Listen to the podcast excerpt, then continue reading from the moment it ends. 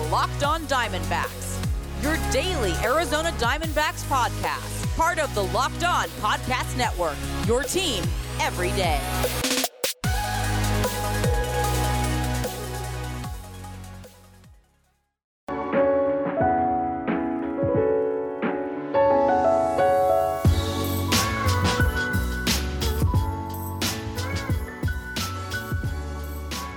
Welcome back to the Locked On Diamondbacks podcast. You're part of the Locked On Podcast Network. Your team every day. You're listening to who? Always wonderful, and might I add, handsome host of this podcast, Miller Thomas. I'm the I'm a multimedia journalist and I'm a graphic designer. So please go check out my website, millerthomas24.myportfolio.com. On there, you can see all my latest work from my packages to my articles to my photos and my graphic design. We got a whole bunch of things I want to talk about today. I want to start off the show by talking about if it's Carson Kelly's make or break season with the Arizona Diamondbacks. I want to talk about the new signing, Tyler Clippard. I want to get into a little discussion about him. And then I'm going to wrap up the pod with the finale between the conversation between Aram, Leighton, and I, the host of Locked On MLB Prospects. We're going to get into a little Zach Gallen talk, so stay tuned for all that. But first, your company's interested in reaching men between the ages of 18 and 44, your company should be sponsoring this podcast. Locked On Diamondbacks is listened to by 90% men and 80% between the ages of 18 and 44. So if you want men in that age range, this is your spot. Plus, our rates are the most reasonable around. Email me at lockedondiamondbacks at gmail.com to find out more. Now let's get into that conversation about Carson Kelly because – he is a guy who we he's still a, a question mark. I want to say I, there's still so many things surrounding Carson Kelly that I'm still not sure about. I'm still not sh- entirely sure what kind of player Carson Kelly is really because if you just look at Carson Kelly's career, outside of 2019, he hasn't really been that good of a baseball player. Just in general, his 2019, the first year he was with the D backs after that Paul Goldschmidt trade, he was pretty solid. He had that 245 batting average, a 348 OBP, OPS 826. People loved his OPS plus of 111, 18 home runs, showed the pop could get on base. He showed a little bit of everything. He really showed to be a weapon as an offensive catcher, 111 games played. But if you look at his other numbers outside 2019, they weren't too kind to Carson Kelly. We know in 2020 he struggled big time. He was a pretty big disappointment in 2020 because he was a guy who I thought was really going to take the next leap in 2020 and really at least prove to us that he is the catcher of the future, really cement himself as the catcher of the future uh, back when he was with the Cardinals, people thought maybe he was going to be the future Yadier Molina. And I really thought he could be the future Yadier Molina that first year with the Arizona Diamondbacks. But he hasn't really proven that out over the long course of his career. Looking at his 2016, 2017, 2018 seasons with the Cardinals, he never batted above 174. Now, he never played a lot of games. The most games he played in a season when he was with the Cardinals was 34 back in 2017. But in the short sample sizes he did have, he wasn't that effective in the games he played. And then in 2020, he was a full time catcher in the 39 games he played because it was only a 60 game season.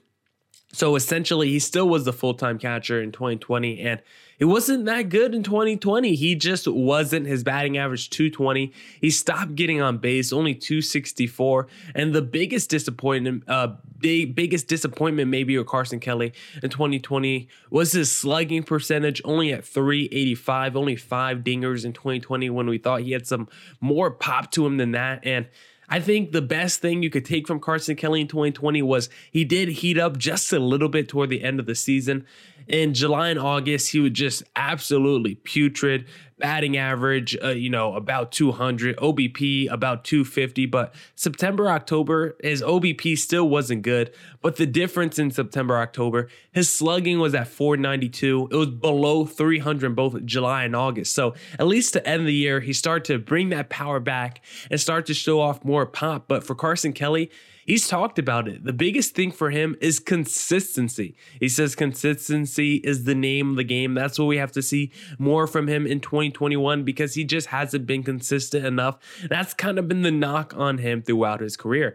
And the other thing that's kind of weird about Carson Kelly when you look at his splits, he's a right handed batter who does better against right handed pitching as opposed to left handed pitching. I thought that was just pretty interesting when I saw that. He needs to get better, not only because of the investment the D backs have in Carson Kelly. Let's not get the D backs traded their best player, their franchise cornerstone player in, in Paul Goldschmidt. And Luke Weaver might have been the headliner in that deal, but Carson Kelly was probably the 1B in that deal because Luke Weaver, you know, both him and Carson Kelly both really showed out to begin the 2019 season, the whole 2019 season, and both of them really disappointed in 2020. So there's a lot of question marks surrounding both of them heading into the 2021 season. But I think there's even more question marks surrounding Carson Kelly because at least as a starter like a Luke Weaver, there's a bunch of question marks in that rotation as a whole. And he's you know there's five spots available for him to to to have a spot in that rotation. There's five available spots. So Luke Weaver always gonna probably have a spot in that rotation just because the nature of a starting pitcher, you at least have five slots that you could be, you know, put into. But for Carson Kelly, there's only one catcher position and they took out the DH. So he's only if he doesn't play well, he's not going to be a starting catcher. At least Luke Weaver, if he doesn't pitch well, he's still probably the best option you have. So it's kind of harder to take him out of the rotation than to take Carson Kelly out of the starting lineup. But the difference is between the two, as I was saying, Carson Kelly also has a dude behind him who could be the future. Can't really say that for Luke Weaver the D backs don't really have any up and coming, you know, prospects, I want to say. We'll see what Corbin Martin does. He's fighting for a rotation spot. Alex Young and Taylor Clarke are still pretty young, but I don't think those, I, I don't think you have to worry about Luke Weaver and the dudes behind him. For Carson Kelly, you have to worry about that a little bit more because waiting in the wings, if Carson Kelly struggles again in the 2020 season, excuse me, in the 2021 season, there's a guy by the name of Dalton Varsho who is considered one of the best prospects in the D backs farm system, a top three to five prospect in the D backs farm system. And he's a guy like Carson Kelly, has some pop, 18 home runs in his last season in the minor leagues. And he also got a little bit of speed, 20 stolen bases as well, his last season in the minor league. So for Carson Kelly, not only is there, you know, only one catcher spot as opposed to Luke Weaver, who has five spots in the rotation he can go take. There's only one catcher spot. And if Carson Kelly struggles in 2021, then you got a guy like Dalton Varsho, who, yes, he struggled in 2020, but he probably he, he might have more upside than a Carson Kelly. Maybe Carson Kelly's a better defensive player, and that's still an area he's working on. He's still working on framing pitches, but Darth, Dalton Varsho is even more raw in that area. But offensively, Varsho might have the you know larger upside and if Carson Kelly doesn't isn't able to at least prove to us in this 2021 season that he should be given another look heading into next year if he doesn't at least improve on what he did in 2020 and get back to that 2019 form. Maybe he doesn't have to hit for a high average. Maybe he doesn't have to have a crazy OBP, but if he's a legit power catcher, that that's always going to keep you around if you're at least average defensively. And right now, Dalton Varsho not may not be the greatest defensive player, but He's got power. He's got speed. He had three home runs last year in 37 games, three stolen bases. So that's still kind of interesting. It's nothing eye popping about it. But for Carson Kelly, this is going to be the year where we we are really going to evaluate him and really start to nitpick. You usually get a grace period as a young player. And for Carson Kelly, he got a grace period with the Cardinals because he was behind Yadier Molina he wasn't Molina. I think I said that wrong. Yadier Molina. So he wasn't playing a lot. He wasn't getting a, a lot of opportunity and reps. So could kind of give him a grace period for that. When he came over to the D backs, really showed out his first year. So he really didn't need a grace period that first year. But the pandemic season kind of give him a little bit of a grace period just because such a weird year. And everyone on that D backs roster were just absolutely atrocious, both offensively, pitching, just when eh, whatever category you want to name, the D backs were pretty bad at it. So for 2021, his third season with the D backs, his like sixth season basically in the major leagues. Carson Kelly needs to step up to the plate. And if he starts to struggle, I wouldn't be surprised if Dalton Varsho gets a few looks, and if Varsho starts to capitalize on those looks, I wouldn't be surprised the D backs start to pick him as the catcher of the future. Now, we'll get into a discussion about Tyler Clippard and Zach Gallen, but first, I want to talk to you guys about rockauto.com because with the ever increasing number of makes and models, it is now impossible to stock all the parts your car will ever need in a traditional chain store front. RockAuto.com is a family business serving auto part customers online for 20 years. Go to RockAuto.com to shop for auto and body parts from hundreds of manufacturers. They have everything from engine control modules and brake parts to tail lamps, motor oil, and even new carpet. Whether it's for your classic or daily driver, get everything you need in a few easy clicks delivered directly to your door. The RockAuto.com catalog is unique and remarkably easy to navigate. Quickly see all the parts available for your vehicle and choose the brands, specifications, and prices you prefer. Best of all, prices at rockauto.com are always reliably low, and the same for professionals and do it yourselfers. Why spend up to twice as much for the same parts? Go to rockauto.com right now and see all the parts available for your car or truck right locked on in there. How did you hear about us box so they know we sent you? Amazing selection, reliably low prices, all the parts your car will ever need. rockauto.com.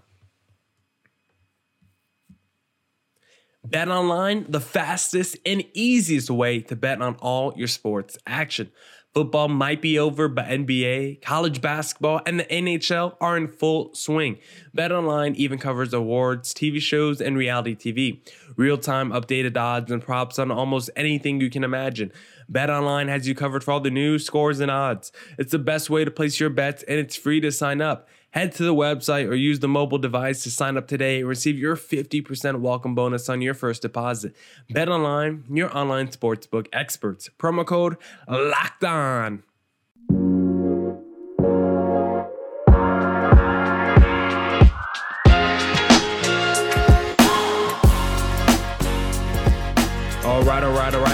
Let's get back to the conversation. Let's discuss a little bit about Tyler Clippard before Aram Leighton and I wrap up the pod with that Zach Gallen discussion because this was a pretty, pretty, I don't want to say notable, but it was an under underrated, under the radar signing because Tyler Clippard, just like Joakim Soria, is older. Tyler Clippard is 36 years old, turned 36 12 days ago. So He's in his upper 30s, but the thing about Tyler Clippard is he's still good and he's still effective. In 2020, he had a 2.77 ERA. In 2019, he had a 2.9 ERA. So he's been really good the last couple years. And he's been a guy with that closer experience. I'm not too sure if he's going to be a closer for the D backs. I don't think he is. I think he's probably going to be more of a seventh, eighth inning kind of guy, more of a high leverage reliever for the D backs. But this is a guy who's got the makeup of a closer. If need be, he could be a spot start kind of closer in case you know someone else goes down with injury or maybe the bullpen just needs a rest. Maybe whoever is the everyday closer needs a rest that day. You could give uh, Tyler Clippard the opportunity to close out the game for you. And is a two time All Star. He hasn't been a full time closer really since like 2015, 2014. But back in 2018, he was closing games for the Blue Jays, had seven saves. He wasn't a full time closer, but he had seven saves in a 68 innings pitch, a 367 ERA, career ERA of 3.13. And still, the last, you know, 2020 season, there are, er, you know, his numbers in 2020 still was right in line with what he's done with his career average. His barrel percentage was the highest since it started being tracked back in 2015. It was 8.8% in 2020, which was the highest since it's been tracked by Fangraphs. But all his other numbers, hard hit percentage was still below his career average. His launch angle given up in 2020 was below his career average. The average exit velocity on uh, balls hit off his pitches was still below his career average. So still, guys still aren't hitting, even though they got the barrel to the ball more, they weren't hitting it harder and they weren't lifting the ball more often. So, still, the numbers support that Tyler Clippard is still a good pitcher. Now, the problem, if you don't like this, the, the problem with Tyler Clippard that you might not like is he's a fly ball kind of pitcher and Chase Field is kind of big, which is nice, but I'm not usually a fan of fly ball pitchers. I'm more of a fan of ground ball pitchers, and he's definitely a guy that leads more fly ball than ground ball for his career. About 28% of the pitches he's thrown has ended up in a ground ball for his career. Meanwhile, 55.7% of the time he throws a pitch, it ends up as a fly ball. So he's definitely a fly ball guy compared to a ground ball guy. And that's not usually an issue, a big park like Chase Field, but still, I would rather my pitchers lean more ground ball than fly ball. But if you had to look at a positive for Carson Kelly, his control has just been getting better and better the last four seasons. His walk percentage starting 2017 has consistently gone down every year, including in 2020, 11.7% 2017, then 8.1, 6.2, then 4.1% 2020. So his control is getting better. He's allowing less walks, putting less dudes on base, and he's really become a really effective pitcher. He's not a guy who's gonna necessarily, you know, rack up 10 strikeouts or anything. I mean, he's not a starting pitcher, but he's not a super strikeout artist. He used to be back in the day. He's still pretty good at striking out dudes. Nine strikeouts per nine innings the last couple years, a K percentage in the 20s, in the mid 20s usually, but back in the day, was really more of a strikeout artist. Even a couple years ago, he was more of a strikeout artist. 2018, 11.1 strikeouts per nine. He could still maybe ratchet it up in the 2021 season. Maybe his arm is fresh considering he didn't pitch a lot of games in 2020. He only had 26 innings pitch in 2020, which would be basically his lowest innings pitch. If I look at it really quickly off his baseball reference, I think it would be his lowest innings pitched in his career since 2008. So just think about that was the most rest basically he's had on his arm since 2008. So that could play, that could bode really well for the D backs heading into the 2021 season. A fresh Tyler Clippard, a fresh Joakim Soria. Kevin Ginkel can have a bounce back season, still got Stefan Crichton, still got Yoan Lopez. That's at least four, five dudes who are really good back end relievers, and you're gonna need a couple bounce back seasons from Lopez and Kevin Ginkel, but you at least got a few good relievers where Crichton, Soria, and Tyler Clippard, who are established and who you know can give you big time innings in the back end of your bullpen. Now let's wrap up that conversation with Aram, Leighton, and I, host of Locked On MLB Prospects. Last question, Aram. Are Marlins making the playoffs in 2021? uh, I don't know about that one. If they kept Zach Gallen, maybe. Mm-hmm. But yeah. uh, you know, I'm not giving up on Jazz Chisholm yet. I think he's interesting. He's a lot of fun. Uh, got some swing and miss issues. I mean, if, if the Marlins had Zach Gallen this year, I'd still probably be a hot take, but that rotation would be elite. We're talking about like Sixto Sanchez, Zach Gallen, Sandy Alcantara, Pablo Lopez, Trevor Rogers. Like that would be unreal. Uh, but unfortunately, you guys have Zach Gallen now and uh, enjoy him because he is nasty. And, um, you know, I, I, think to answer your question, probably not. Obviously, the NL East is really, really, really good, but I think the Marlins will be better than people are, are thinking. I know last year was a fluke to an extent, but it also was representative of, of a team that was terrible that is now starting to get better and the pieces are starting to come together. And I think this is a competitive team. I think they're going to be tough to beat because every every day they have a quality starting pitcher going out there, and uh, the offense got a little bit better. They went and got Adam Duvall, but man, Zach Gallen would be nice to have. Yeah, just real quick before we go, why did the Marlins make that deal? Because did they just think Chisholm was going to be a superstar in the next level? Did they think they already had too many starters in their rotation? I mean, this guy, Zach Gallen's come to the D backs and been one of the very best pitchers in baseball, and that's not even hyperbolic to say the least. So why why did the Marlins just trade him away? I, got nauseous when I saw that he got Cy Young votes. I mean, it, it's it's when I look back at it, you know, he came over from the Cardinals in the uh, Marcell Ozuna trade, and he was like the third piece in that trade. And I think when the Marlins looked at that, they they got him at the time. He was like an average average arm. People were projecting him as like a back end rotation piece. Then he gets stung by a bee in spring training, and he starts throwing like 95 96 and they were it was just the timeline coincidence but they started calling him like b-man um, because something clicked for with him physically and he just started throwing gas and then the rest of his stuff started working well off of it. He always had that really good command. So you have a guy with really good command that had to learn how to pitch because he didn't throw hard. Now he throws hard and can dot it up up and has that really good slider secondary pitch, it really clicked for him. But I think what the Marlins saw was a guy that was overachieving, um, and, and they wanted to sell high on him. But what they ended up doing was just selling on a guy that's already going to just be really good. And I think that's what they saw there. They they saw we have a lot of starting pitching. We don't have a lot of bats, uh, and we can cash in some of the starting pitching, sell high on Gallen, get a really good shortstop prospect. But what they did do is he is good, but he's incredibly volatile, and they gave up a really good and proven starting pitcher that was already doing well at the major league level at the time. So a little bit of a head scratcher there. But you know, if Jazz Chisholm ends up being a solid major league shortstop, then I don't think you look back on it. But I think Gallen could end up making them rue that one a little bit. Yeah, and I'm looking at his little streak now. He didn't give up more than three earned runs to like his 25th start in the big leagues.